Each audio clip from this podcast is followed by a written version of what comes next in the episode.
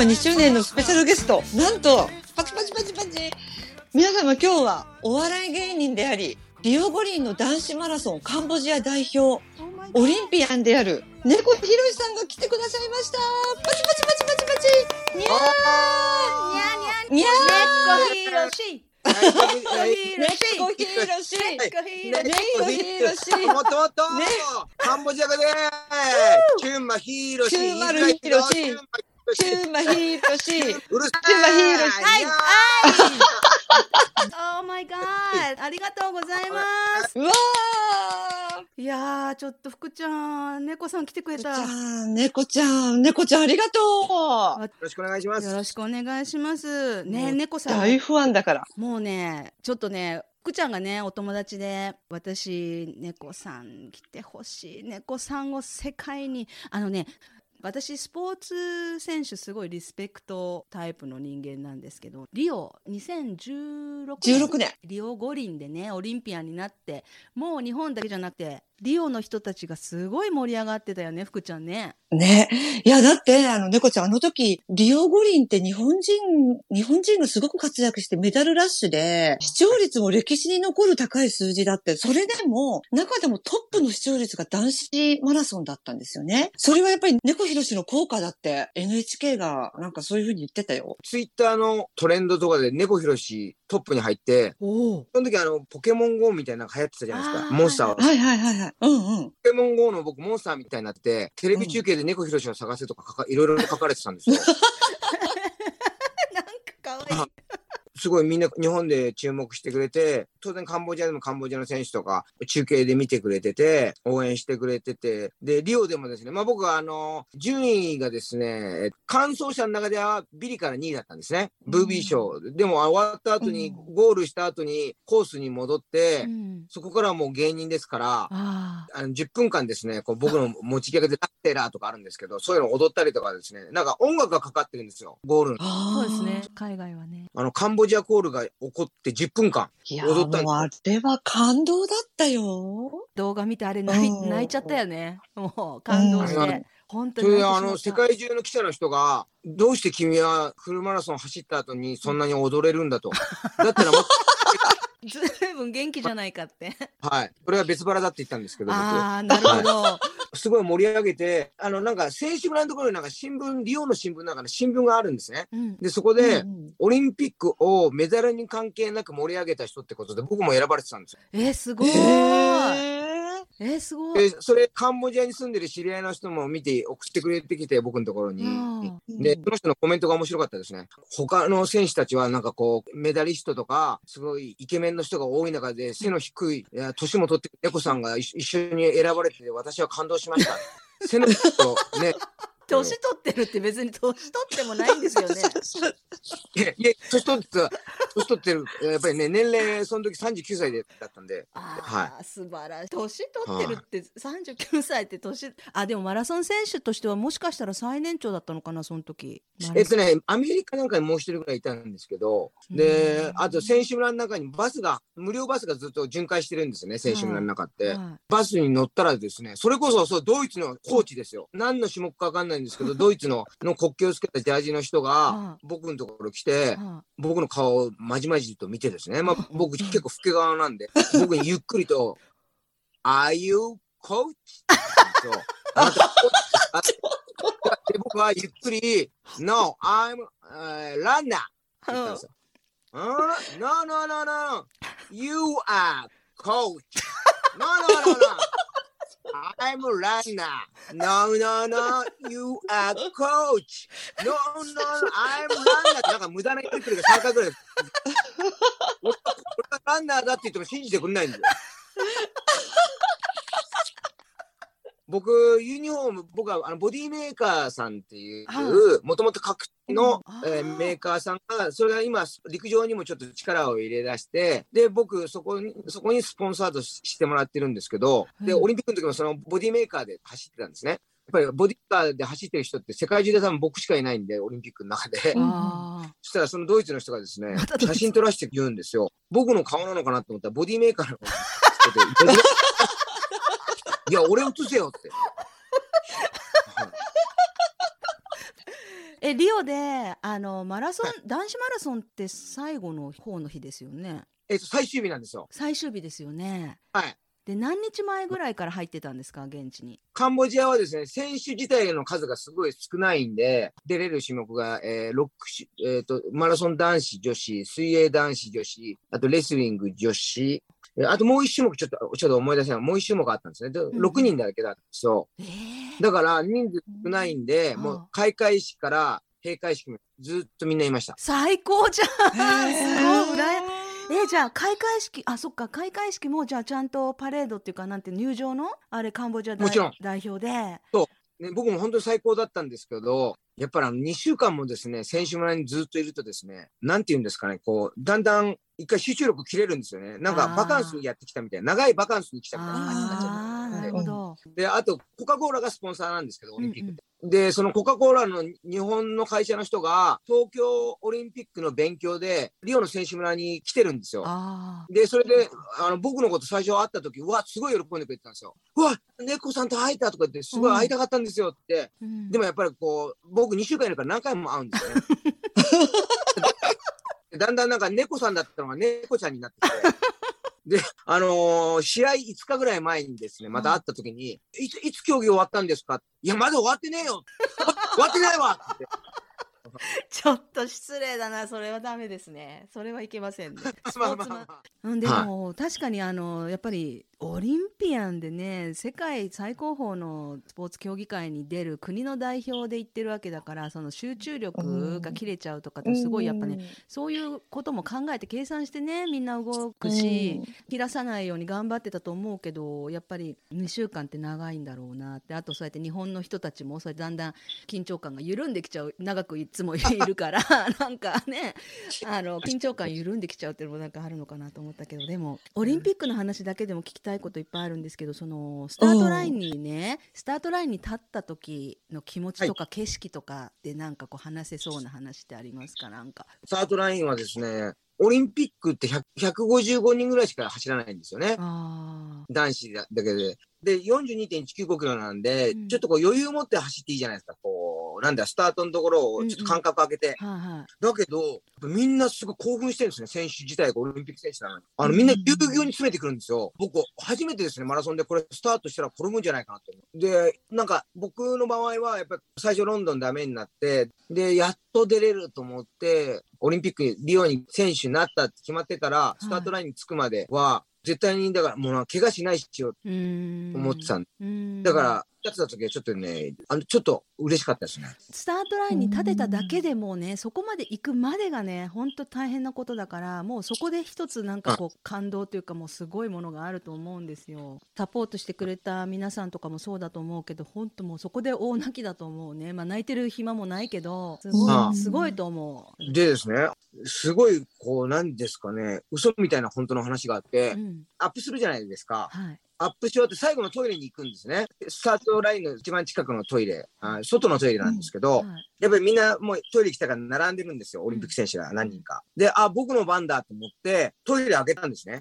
そしたら、なんか、あのリオって治安が悪いから鍵が壊れてて、そこで僕が開けたら、そこでね、あの、ちょっと大きい方をやってた選手がいたんですよ。で、完全にほら、洋式だから目が合ってるじゃないですか。ああそっか洋式でよかった私なんか和式を想像しちゃった。うんごめん。でそしたらですね、わーって思って、僕、瞬間的に、 sorry って言ったんですよ。I'm sorry ってうん言って、アフリカの選手だったんですけどね。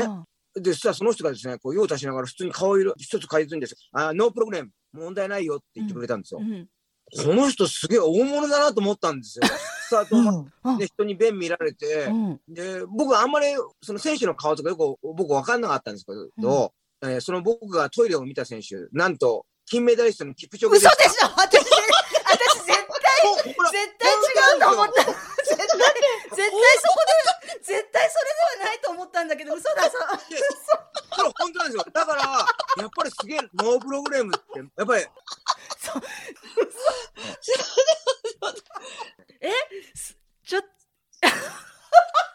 すごい、なかなか見れるもんじゃないね、キプチョゲの。アフリカの選手だってもういっぱいいるからと思ったけど、うんまさうん。まさか菊池その表彰式見た時僕ほら生現地で見てるからあ。震え上がりましたよ。一人だけ変な感動っていうか まあね、アフリカの選手、ちょっと顔がね、あの私たちにとってちょっと、みんな似てる顔に見えてしまうことがあるから、よっぽど、私なんかは毎年のように、あのキプチョゲさんには、はい。あの何度もお会いしてて、お話もしたことあるんで、あの私なんかはわかるんですけど、他の選手とね、区別つかないもんね。うんうん。東京マラソン、この間の東京マラソンの時に、じゃあ再開は果たさなかったんですか？あのすれ違いですね。折り返し。折り返し。そうか。いや、ちょっと、あの、ぜひね、もうね、私、キプチョゲさんと猫さんをちゃんと合わせて、そのトイレを開けたのは僕ですっていう話をね、してほしい。あの時は失礼いたしましたってやってほしい。めいちゃん、そ、そ、そ、その時私も一緒にいて大丈夫よね？うん、うん、大丈夫、大丈夫。あ、嬉しい。うん、うん。あのね、キプチョゲさんはね、あそのキプチョゲの前のハイレ・ゲブラサラシエってわかります？ああはい。ハイレ。あの彼もすごく紳士的で頭のいい人だったけどキプチョゲさんもねほんと紳士的で頭のいい人で、性格もいい人で、ううんんなんかそういう人が世界一とかスポーツ界うんうん。で世界一とかだとやっぱりスポーツ好きとしてはすごく嬉しいんだよね。あれもやってるんですよ。あの環境問題の。へえ。あ僕前なんかゴミ拾いのイベントに出た時にスタッフの人が環境省の人が写真見せてくれてフェイスブックでキプチョゲさんが演説してたの僕見見させてもらいました。ーへえ。へえ。そういうすごいやっぱ関心がある人なんですって。うん、あのねもう本当に猫さんの素晴らしさをねもっともっと多くの人に知ってもらいたいっていうのがすごくあってで、はい。それはマラソン好きな人たちだけじゃなくてお笑い好きな人たちだけじゃなくてその他の人たちにも知ってもらいたいっていうのはすごいあるよね。福ちゃん私福ちゃんにずっと言ってるけど猫さんもっともっとね世間に評価されるべき人だっていうことをすごい言ってるんですよ。お笑いでできてオリンピック代表選手になれるってそんなないですからね両方。うん。うん、その裏にはどんなに苦しい努力とかねいろんなことも言われてきたと思うしどんな辛いことがあったろうかって私なんか想像しちゃうからもうねもっともっとみんなのみんなに知ってもらってで知ってもらうことができたら絶対評価されるもうそのものが評価される姿だからというふうに思っててであのもちろんねベルリンマラソンっていう世界最高峰のレースの一つであるレースにも来てもらいたいし、うんうんうんマラソンだけじゃなくてお笑いだけじゃなくて私たちのポッドキャストを聞いてる人たちっていうのはまた違うそうかもしれないけどその人たちにも知ってもらえたらいいねっていうことでね今日ゲストで来てもらうことが叶ってめっちゃ嬉しいよね。本当もう、本当嬉しい。猫ちゃんありがといやいやう。ね。こそこういうところでそのキプチョゲとの話できると思いませんでしたから 私絶対トイレはキプチョゲじゃないなと思ったんだけど 信じないそんな話聞いたことないもんね。私なんか。キプ様。いやでもやっぱり持ってるんですよ猫さんがね。そういそううなんか強運なんですよ。しかもスタートラインもさ、キプチョゲの後ろにいませんでした？いやあれ本当はねこっちの方は結構ライブでも話すんですけど、はい。僕最初要は僕みたいなねオリンピックで見たら僕足遅い選手ですから、ん。僕なんかをやっぱりテレビのカメラ追いかけてくれないじゃないですか、うんうん共通で映るところって一つあってそれがスタートラインなんだ。だから僕のゴールはスタートラインだぐらいな。あのあれって用意したもの順なんで早く用意した人が一番前のそうなんだ。えそうなんだ。でオリンピックも。を狙うような人たちだけ前からスタッフが連れてくるんですよ。で、僕、それはカンボジアの女子のマラソン選手に聞いてたから、誰よりも早く行ってですね、僕一番前のドセンターを 取れたんですよ。すごい。そしたら、あのね、写真でもあるけど、その隣がキプチョゲだったんですよ。で、いや、これで映るぞと思って、うんそしたらですね、僕の斜め後ろに、同じ選手村のマンションだった北朝鮮の選手がいたんですね。同じエレベーターとかで顔見知りで挨拶とかしてるぐらいの仲になってたんですね。2列目ですごい苦しそうにしてたんですよ。うん僕の1列目のよ横がですね、ちょっと空いてたんですよ。で、僕はやっぱりね、そこはやっぱオリンピアンですから、はあのースポーツマンシップとって僕の 横に来るかって目配せしたんですね。いはただその北朝鮮の選手がですね、結構ずうずうしい人で、だから僕の前に行って、で、僕この低身長じゃないですか。いそっかそっかそうで、2列目になって、長月選手の斜め後ろにいて、うんで、後輩たちがテレビで見てたんですね、日本で。うんそしたら、猫さんどこにいる、どこにいるって見たら、うんあ、ここだって言ったら、あの、背低いから僕おでこしか映ってなかったんですって。いやから僕その時に思いましたね。オリンピックに優しさはいらない。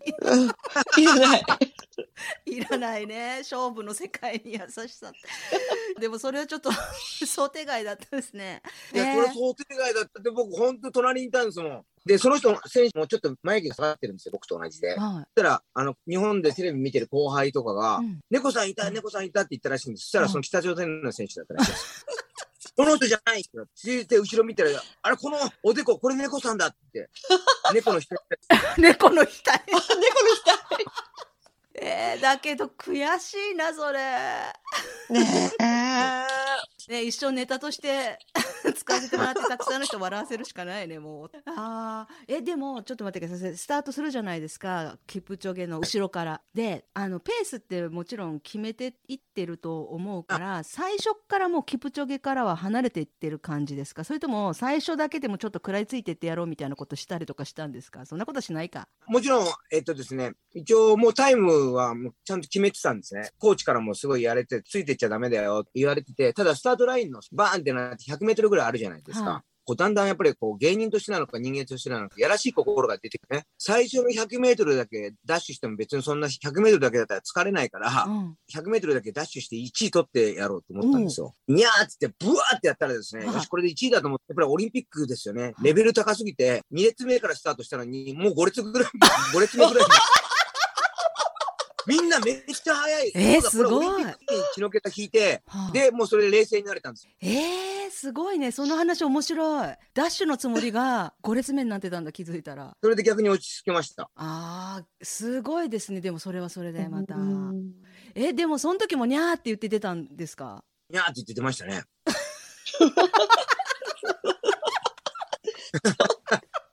どこでも絶対にゃーはやめますんで。キプチョゲもじゃあさ聞こえてたかもしれないですね。後ろでにゃーって 聞こえませんでしたか？って今度あったら聞いてみようか、ね、斜め後ろぐらいだったからね、聞こえてるかもしれないうんね。だ。ってスタートの瞬間でしょ？うん。はい。いくら集中しててもさ真後ろでにゃーって言われたら聞こえるよね多分。だからはい。その真後ろでにゃーって言った人とトイレうんこしてる時に開けた人は同一人物ですよってあいつやばいやつだなって思われてるかもしれない。さすがどこでもネタを拾ってくるっていうのはプロの芸人さんなのかもしれないオリンピック素晴らしい そっかじゃあ最初の 100m それで冷静になれてその後はちゃんとはい自分の決めたペースできっちり刻んでいったって感じですか、そうです。あ、でもね、あの、その日雨だったんですよ、男子マラソン。ああそう朝。だ、うんうんうんうん。結構な大雨で、ね、リタイア選手確か16人ぐらい出てたんですよ。で、僕ももう20キロ過ぎたところで、いつ、僕一度も満面できたことなかったんですけど、その日、あの、ほら、雨で靴が滑っちゃうから、滑る靴の中が。うんうん人生初めて豆できたんですよ、両足に。へえ。そう。で、それを痛いから自分で逆に走りながら潰してえ、あのうん、体重かけて。でそれで走ラストの方はね、もうこう、なんだろう、ほんときついレースでしたね。暑いから、だんだん気温も上がってきて、うんうん。あ、まだあと2キロあるかとか、すごい、周回コースなんで、だいたい自分がもう何位か分かるんですよね。うん。うわ、またビリかとか、もう、女子の、カンボジアの女子の選手、頑張ったんですけど、ビリだったんですね。うんうんこう男子女子でビリかと思って、ね、やっぱり僕も代表で走らせてもらってるから、うんとにかく完走は絶対しなきゃダメだと思ってたんで、うんで走ってたらレース中に僕の背中をラスト1キロぐらいのところでトントンって叩いてる人がいるんですよ。あで、なんでレース中にもしかしたら俺フラフラだからあの横から迎えが来たのかと思ったんですよ。本当に。うんうんそしたらです、あの後ろにもう一人僕より遅い選手がいたんですよ。ヨルダンの選手だったんですけど、で、その人が僕に追いついて、英語でね、ゴールはもうすぐだ。胸を張って二人でゴールしようじゃないかって言ってきてくれたんですよ。そういうニュアンスのことを。うんで、すげえ感動したんですよ。やっぱり、あ、これがオリンピックじゃないかと思って、うんかっこいいなと思って、でも僕冷静になって考えてみたんですね。うん俺、このヨルダンの選手に負けたら、俺、世界でビリじゃねえかと思って、うんそこでまた息吹き返して、俺思いっきり入れた。思いっきり入れて、で、その選手笑ってたよね、ヨルダの選手。そう、あの、笑ってたんですけど、抱きついたじゃないですか。そしたらですね、笑ってるように見えるけど、近くで見たら苦笑いでしたね。お前逃げたな、みたいな。だから、その時も僕やっぱり思いましたね。やっぱりオリンピックに優しさはいらないんだなって。そうだよだからスタートで北朝鮮の選手が教えてくれたんだよビリにならないビリにならないように。ねでもそれからのカンボジアコールよね。すごく感動して、猫ちゃんがくるくるくるくる回りながら、その豆が潰れてるのに、10分間も踊ってくるくる回って、ねえ、何百人何千人かわかんないけど、人たちの前でさ、あれはちょっともう感動した。そのカンボジアコールっていうのは、カンボジ、あの、ゴールしてカンボジアの応援団の人たちがやってくれてたの？なんかね、最初ポルトガル語でなんか、なんか言ってたんですね。カンボジアになんか近い言葉がなんかあるらしくて、でも途中から明らかにカンボジアコールになって、僕がその国旗わざと指さしたりとかしてたから、それで怒ったんだと思って、すげえなと思ったら、後で聞いたらですね、僕、国際弁護士さんがいて、国籍変えるときに応援してくれててですよね、現地に来てたんですね。だからその人が、そのゴールで感動して、その人からカンボジア、その人がカンボジアって言ってから怒ったんですって、カンボジアコールが。へえ。でもやっぱりあの猫さんこう笑顔で楽しげでなんかこうどんどんどんどん声が盛り上がってって声が広がってったみたいなそれでそれに応える応えてでもままさか 10, 10分も踊ると思ってなかったんじゃないですか自分で。もっと踊りたかったんですけど、でもね、あのーその日に閉会式があるんですね。あはいあそっかうんうん最終日。そう、ちょっと休んでから閉会式行ったら、他の国の可愛い女子選手とかが、あのマラトンとか言って、うんカンボディアとか声かけてきて、フォトプリーズって言って。あら写真いい話。で、ちょっと俺なんかこれ、もしかしてやらしい心が出て、ロマンスがあるんじゃない？ですね。はい、ちょっとね、ちょっと、あのー申し訳ないんです。選手村でね 選手村ロマンス。閉会式が終わって、選手村ってすすごい広いんですね。外周が2キロあるんですね。声かけてもらいたいからう、ん、豆できた足を引きずってですね、あの、それでこう歩いてたけど、誰も声かけてくれなかったんですよね。猫ちゃん、そういえ選手村で、選手村でボルトと写真撮ってなかった？ウサインボルト撮りました。あね。はい。やっぱりあのぐらいの大物になると選手村使わないんですよね。やっぱり自分でへホテルとか撮っえ。マイペースにやってなんですよ。うんうんうんそしたらですね、あの僕部屋にいたら、やっぱりこう、どこの国にもおかっぴきみたいな人がいてですね。僕の部屋にバッて来て、猫猫とかで、選手村の食堂にボルトがいるぞって言ったら、プーマのジャージ着た、フードかぶった明らかにでかい選手が一人いるんですよ。で、近づいてって、やっぱボルトで、もうね、ボルトはね、他の選手と人気が全然違いました。やっぱりね、オリンピック選手がみんな来ちゃうんですよ。で、基本、選手村のマンションで出入り自由なんですけど、一応警備員がいるんですね。うんうんで警備員が出てきちゃって、もうこっからは先で行っちゃダメだボルトがすごいもう写真とか撮られて大変だったから、そのぐらいの選手村が大騒動になっちゃって。でも一緒に写真撮れたんだ。そうなんですよ。あの、自画撮りだったらいいって言ってくれたから、はあ緊張しながらうん撮ったら あのーやっぱりちょっと手が震えてたんでしょうね。顔認証が僕とボルトに行かないで、なんか後ろにいたなんかメガネかけた、おかっみたいな、そ あの写真の焦点がいっちゃったんで。ためっ気があって、みんながこう、ボルトだって言って追っかけるじゃないですか。はあそしたらボルトわざとこうやってなんか本気出してボルトが一番速いじゃないですか。人類で確かに。誰も追いつかないよね。ボルトがわざとなんか逃げるぞみたいな感じであ、わざと大振りで、うんうん。すごいちゃめっ気ありました。ねえ。なんか明るい感じって感じがありました。うん、いやだから猫さんもボルトみたいな感じなんですよね。茶目っ気があって。いやだから本当に人気者にもっともっと人気者にでもすごいですね。リオっていうオリンピックで地元の人たちとかそのね猫さんを初めて見るような人たちから歓声が上がって、日本のオリンピック選手とかにはすげえ写真撮ってもらいましたね。うん。みんな。いいっぱいいましたよいろんな競技の人とか本当。で、一番びっくりしたのが、あの、もう引退されてるんですけど、選手村にいたのが、室伏さん。あすごい！あ日本人の現役選手よりも体一番仕上がってましたね。これ本当に。あなたが今から試合出た方がいいんじゃないですかって、お俺口に出そうになりましたもえん。そのぐらいでかかった。ああ室伏さんはちょっとすごいと思いますよ私は遠目でしか見たことないけどもうあれはちょっとね、びっくりしましたね。で、あとは、なんか韓国で僕すごい話題になってたんですね。なんか知んないけど。へえ韓国のアジア大会に僕は出たんですけど、その時に韓国のニュースで、なんか日本のコメディアンが国籍変えてカンボジアから出てるぞっていうのが、それがすごいなんかバイキングみたいな、ああいう昼の番組よく出てたらしいんですよ。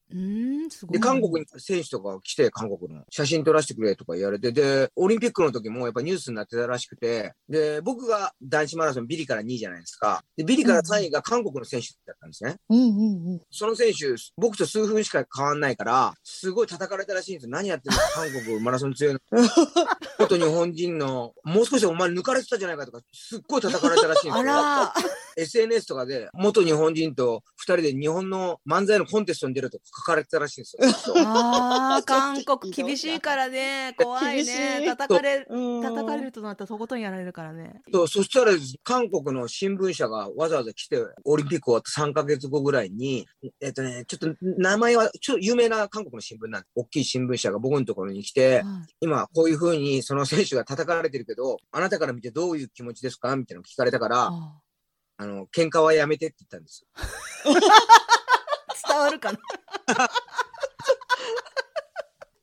それででもオリンピックでお友達とかできて、はい。その後も交流とかある人とかもいるんですか、えっとねやっぱり東南アジアの選手東南アジア大会っていうのが2年に1回あるんですね。毎回僕はカンボジア代表でマラソン走ってたから、やっぱりフルマラソンの選手。で、オリンピックにタイの選手とか、まあね、ライバルっちゃライバルなんですけど、うん。あの、一緒に練習したりとかしましたね。へでもさ、猫さんさ、この間の東京マラソンの時に自己ベストよりちょっと遅いぐらいのすごいいいタイムで走ってなかったですか、そうですね。まあまあ、セカンドベストですかね。あ、はい。セカンドベストなん二だ番。それってすごくないですか？年齢、年齢的なことも、もうね、やっぱり出てくる年齢？44歳。猫だったら一回死んでますから。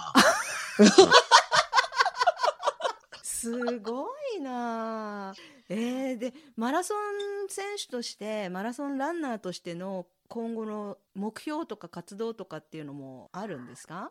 まず直近で言うと、4月17日に行われる長野マラソン。あもうすぐじゃんはい。もうすぐだ。まあちょっとね、期間は短いですけど、東京から。でも結構体のきあの時東京の前結構怪我とかもしてたんで、あのーで今回怪我なんかないんで、こういい感じだ、練習できてるんで、楽しみだな。あー、レースが楽しみなのっていいですね。でもそれはやっぱり練習頑張った証拠なんだけどね。でもね東京から時間が少ないじゃないですか。1ヶ月ちょっとじゃないですか。そんなんでリカバリーできるできてるっていうか、普段練習の時うに、ん。ほら40キロ走とか月2回ぐらいやるんですよ、僕。だからそんな、うんまあでも東京結構ね、身を削ってやっぱりレースだし本番だから、ね、ダメージはあるとは思うんですよね。でも気持ち的には東京の時は結構神経質っていう部分もあって、長野は逆になんかすごいリラックスできてますね。だからまあ、楽しみそうそう。だからそんな自己ベスト狙うっていうよりも楽しんでいこうっていう感じなんで、うん逆にいいのかもしれない。へえ。あとは、のよく一緒にお笑いライブに出てる、吉江恒夫っていう後輩芸人ね、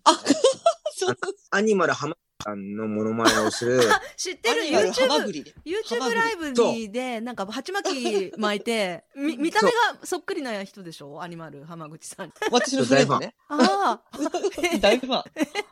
そうで、一応今回、あのー仕事じゃないんで、個人的に出るんで、普段だったら、ま、事務所のマネージャーさんとかが来てくれるんですけど、はい今回は、あの、個人的にエントリーして出るんで、誰もいないから、だから、あのーその吉江ちゃんに頼んでですね、お手伝いで来てもらうんですよ。だからうん。で、僕がいろいろこうね、えっ、と、長野マラソンの真面目に大会要項とか見てるじゃないですか。うんその横で、その吉江恒夫ちゃんは、あの、信州のうまいそばの、なんか、本とか読む。いや、私、その、吉江恒夫さんとか、あの、猫ちゃんの後輩芸人さんが何人かいてね、うん。めいちゃんね。うん。あの、東京マラソン、私、朝から猫ちゃんの応援に行くんだけど、猫ちゃんがこう着替えて、そのホ、ホテルのロビーみたいなところでね、で、そこはもういろんな選手がいっぱいこう行き来してるのよ。うんうんでで、そこに、吉江恒夫さんとか、あと、いろんな芸人さんがうん。猫ちゃんの応援で、うん。電車芸人さんとか、うん。あとなんかいろいろいて、い。もしかしたらとか、いっぱいいて、で、で、そこでほら、外国人選手っていうか、海外から来たランナうんうんーがいるじゃん、私みたいな一般のランナー。うん一般のランナーはやっぱり猫ちゃんがわかんないじゃん。うん猫ちゃんがわかんないから、うんもう、吉江さんとか他の芸人さんに写真、フォトプリーズとか言って、長蛇の列ができるのね。ここにで、もう、そうそう。いや、猫ちゃんはオリンピアンなんですよって言っても分かってないんだよね。彼らね。僕がシャッター押したりして、そうそうそうそう。ねえ、猫ちゃんがいるのに、他の芸人さんに長蛇の列ね。猫ちゃんね、毎回ね。一般の市民ランナーが仲良くなったら、うん後で聞いたら、なんか猫東さんの周りでやばい人ばっかりだよね。確かにやばいな。さっき言った電車芸人、元 JR 職員で、普段、うんあの駅長の格好してるんですね。で、その格好で応援に来てくれて、う んで、終わった後ゴールで会うじゃないですか。はうん、うん。そしたら、きちっとした駅長の格好しているんで、うん走り終わったランナーのに、地下鉄どちらですか？とか田舎の人に聞かれるんです。いや、私ね、何年か前に猫ちゃんがスタートした後に、吉江さんとその電車芸人さんと3人で電車乗って移動したことがあるの。みんななんかジロジロジロジロだってね、あの、駅長の格好してるのに、普通に椅子に座ってますからね。そうそうそう そうとりあえず、猫ちゃんをスタート地点で見て、うん。私はあの、電車で35キロ地点の千楽寺っていうとこに行って、もう35キロ地点ってめちゃくちゃきついじゃん、そうだね。もうラスト。を。うん。そこでね、私がわーって言ったら、にゃーって言ってくれるんだよね、猫ちゃん、そこで。あの猫さんが走ってるあれをうん見たよ今年ほら。あ猫ひろしさんの YouTube ね皆さんねぜひね登録してね見てください。あいや、のね。本当に面白いですよ。あのさ、あの私配信ライブっていうんですか？あれも結構頻繁にやってらっしゃいますよね。そうですね、週に1回ぐらいやってますかね、週に YouTube 1回のぐらい。それにそのあの、はい。は浜口アニマル浜口さんとかも出てらっしゃるんですよね。ハマグリだよ、ハマグリ。はい。あそっか。アニマル浜口は本物になっちゃう で私ねもう猫さんのなんて言ったってあのギャグ？ギャグもはい。YouTube に出てるじゃないかあのうん。YouTube 出てるでしょ、短くいくつも。いくつも、はいはい。は あれがね、本当面白くてあの私のドイツ人の夫にねなんとか猫さんの面白さを伝えたいと思ってであの彼はそのリオで最後猫さんがゴールして、はスタンディングオベーションに応えてね踊ってる姿の動画を私見せたんですよね。でちゃんと言葉では説明をして日本うん。の大人気お笑い芸人さんでねで年齢もねまあまあ高いのに39歳でしたよねその当時はね。はい。でね。頑張ってオリンピックあの、うん。なんとか出たいっていうことで国籍まで変えてね。でロンドンの切符も取ってたんですよね。でなんかが条件が足りないかなんかでダメだったんじゃなかったでしたっけ、ロンドン。えー国籍を変えてから1年を満たない人は出れないという規則がですね、僕はカンボジア人になってからできまして、信じらんない。そのはいひどい。そのタイ世界で第1号に引っかかったのが僕だったんですよ。うわ当時はあの猫が罠に引っかかったって言われて、猫ちゃん、ちょっと猫ちゃんさ、なんか結婚が決まった時も猫の飼い主が見つかりましたって言ってなかった。子供が生まれた時に、あの、普通に何も載せないで、普通に子猫が生まれました、我が我が家にって言ったら、ほんー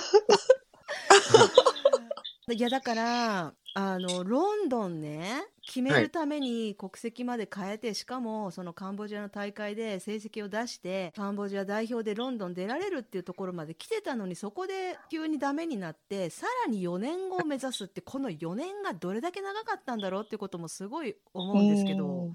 最初、もう何も考えられなくて、本当に、うんあ、ロンドン行けないんだと思って、うんもうね、で変な話、本当ただのカンボジア人になっちゃったんで。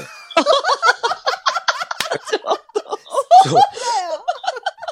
そうだよ。で、どう、何言ってんだろう、俺とか思って、子供も生まれて。はあえまあ僕、当然ね、批判されましたし、うんで、でも人間ってなんか変なもので、まあ日本の風潮なのかわからないですけど、うんダメになった途端に、みんなほら、一言だから、でも4年後目指すんだよね、とか、あやれるんですよ。でも、正直なこと言うーと、うんその、4年後のことなんて考えられないし、その時。うですよね頭がぼーって、で、年齢的にももうね、うんもうハンデを追って39歳だとちょっと思ってたんですよ。で、その時にですね、さっき言った吉江恒夫ちゃんに電話して、うんオリンピックダメになったその日の夜にですね、ジョギングするからちょっと、ちょっと話し合いにな相手になってくれって、自転車で来てくれたんですよ。うんでね、ダメになった日に40キロ走ったんですよ。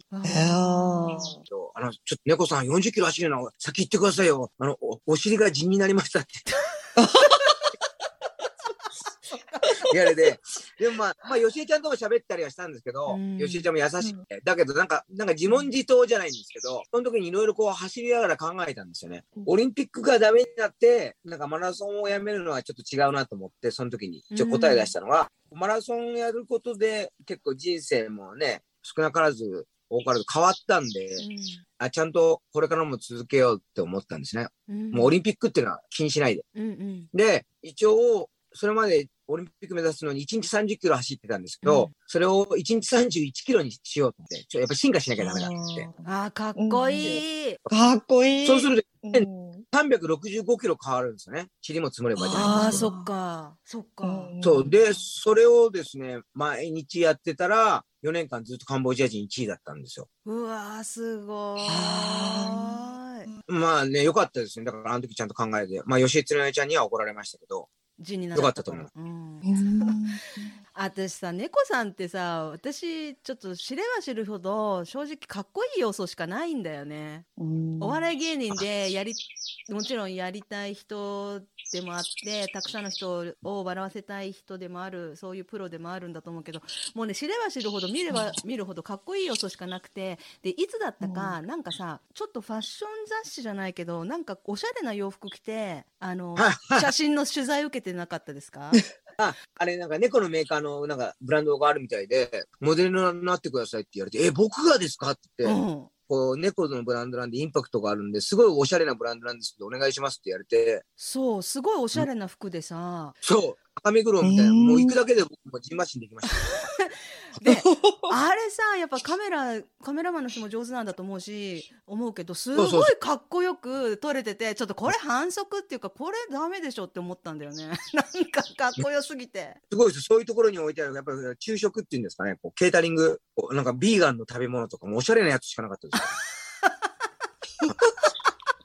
いやもうこの猫さんの素晴らしきをたくさんの人に知ってもらうに私と福ちゃんとね、うん。こうやって昭和ハッピーにも来ていただいてねこれご縁なのでね、また二人で声を上げて応援していこうね福ちゃんね。ねえ、もうとりあえずこの DVD を皆さんに見てほしいよね、あもう。絶対見たい。絶対見たい。本当に。これは本当にいい作品にしてもらったんで、福ちゃんちょっと紹介してそのビあの DVD の。いやー、皆さんね、私本当に、あの、めいちゃんも知ってるけど、私って本当にドキュメンタリーが好きなんだよね。うん。作った映画とかよりも、本当にあったドキュメンタリーものしか見なくって、その中でももう本当一番感動したっていうぐらい、うん猫ちゃんのこの人生が変わる極上のエンターテインメント、猫ザムービー GO リオデジャネイロっていう、もうこれ本当にうちの娘、うちの娘はもう全然走らないし、うん。マラソンにも興味ないし、うん。全然わかんないんですけど、最初から最後までもう黙って見てた、うちの娘は。感動しちゃって。うん。私あの予告編っていうか、あれ見ただけうん。ですごいこれ絶対買うって思ったもんね。本当に本当に。で英語の字幕をつけようよって思ったあー、なるほど。世界の人に見てもらおうよっていう感じでなるほど、なるほど。いや、ちょっとうちの娘の話をしていいですか、うん何年か前に、品川で焼き芋フェスティバルっていうのがあって、うんあの、ばったり会ったよね、私、猫ちゃんに。はい、はい。で、ばったり会って、で、私、娘と二人で行ってて、猫ちゃんは、あの、チェリー吉武さんといたんだよね。そうそうそうそうそで、私は猫ちゃんをパッと見つけて、あ、猫ちゃんがいる、猫ちゃんがいるって言ったの。うん。だったらうちの娘が、うんどこどこどこ？え、どこに猫がいるの？って言うから、ほら！って言ってねなんか一瞬ちょっと、一瞬ちょっとがっかりしたよ。う。ちょっとそれ、ちょっと悲しいんですけど、猫大好きだからね福ちゃんちの娘ねそうそう。それそのこの間も会ったばっかりですよ、僕。なんか、こう同世代ぐらいですよ。猫だ、猫だ。猫ちゃん頑張れ、猫ちゃん頑張れってその猫に反応して3歳ぐらいの可愛い女の子が、え、どこ猫、どこ猫って僕がニャーってやって目あったんですいきなり、あんなの猫じゃないって言ったら、カ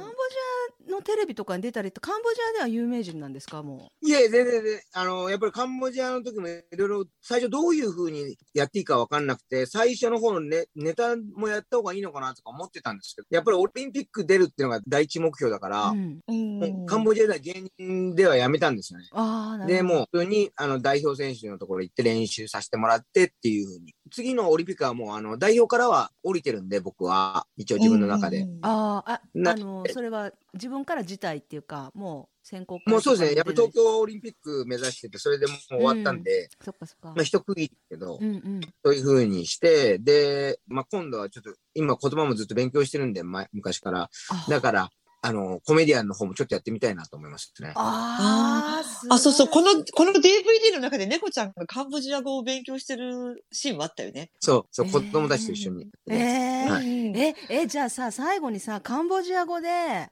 締めていただきたく。